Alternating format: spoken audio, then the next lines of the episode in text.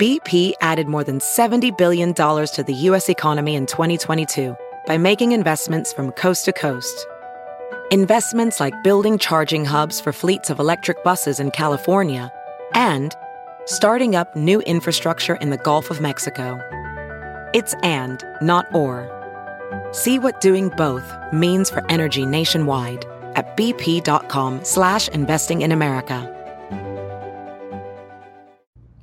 So, as we remain on Trump Organization Indictment Watch, let's try to tackle the following question Why does it often seem to take so long for prosecutors to indict people for their crimes?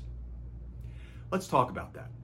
Because justice, and indeed timely justice, matters.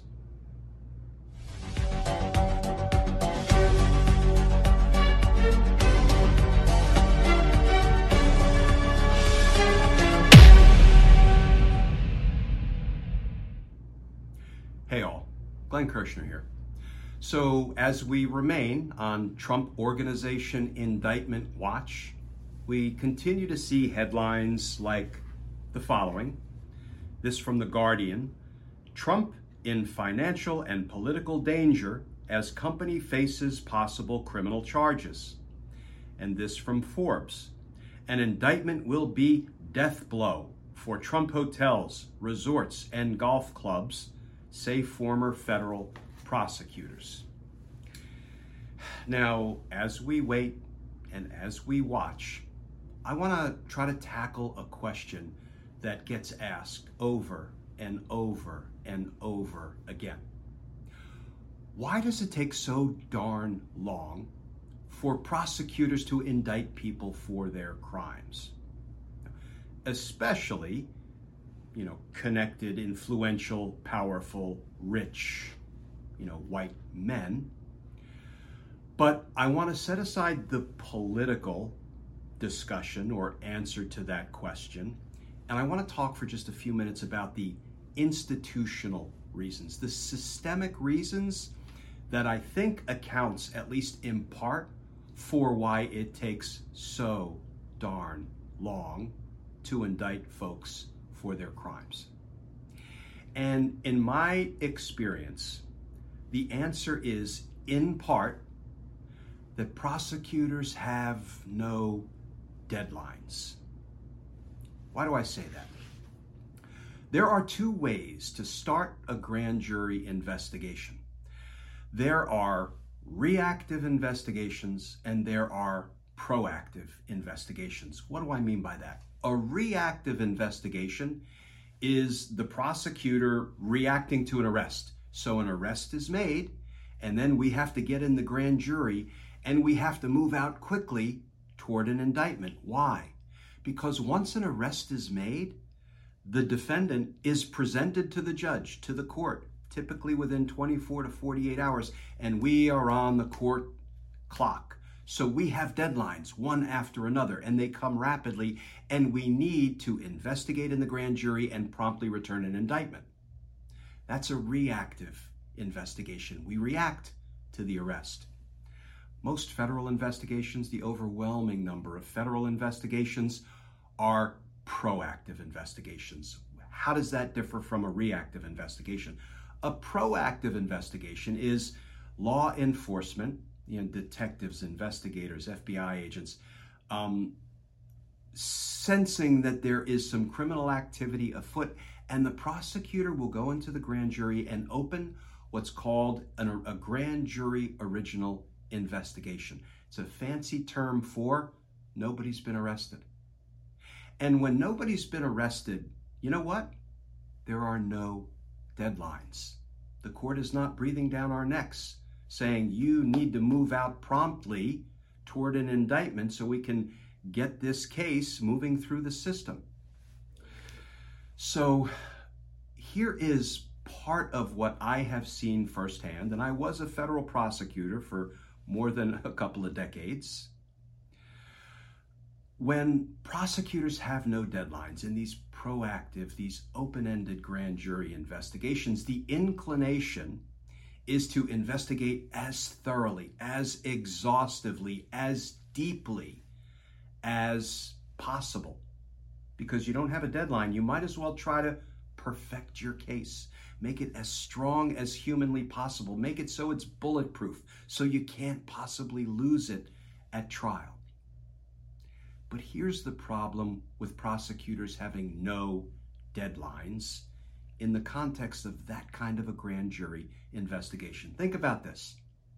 If your boss came to you and said, I have a big project for you, and you have no deadline, none, zero, take all the time you want. Your boss says, now you will be judged you will be assessed and evaluated at how thoroughly you work on this project and how thorough your work product is at the end, but you have no deadlines, none. How long would you take to work on that project? Would you take months? Would you take years? Heck, there's no deadline. That is part of the problem when these proactive investigations get worked, they tend to drag on, sometimes endlessly. And we wait, and we wait, and we wait. Now, I am really not trying to gratuitously beat up on my fellow brother and sister prosecutors. I, I, had the honor of working with literally thousands of prosecutors in my 30 years as a prosecutor, and they are good, honest, ethical, hardworking people who are, are trying to protect the community, are trying to vindicate the rights of victims, are trying to hold criminals accountable for their conduct. But when there are no deadlines in these proactive grand jury original investigations, you know, when has the investigation gone on long enough? And when is it time to indict? Think Matt Gaetz, think Rudy Giuliani, think Donald Trump. Now, maybe there's just not enough evidence that Matt Gaetz committed crimes, or Rudy Giuliani committed crimes, or Donald Trump committed crimes. Not enough evidence to indict. And if you believe that, I am I'm sure there are any number of people who would be happy to sell you a bridge. Here's the sticking point for me the Mueller report. The Mueller report, volume two, meticulously documented multiple, as many as 10 felony obstruction of justice crimes by Donald Trump. It's been investigated thoroughly. The evidence has been preserved. Why? Because as Bob Mueller famously testified, Donald Trump could be indicted for those crimes once he leaves office. So that's kind of the sticking point for me.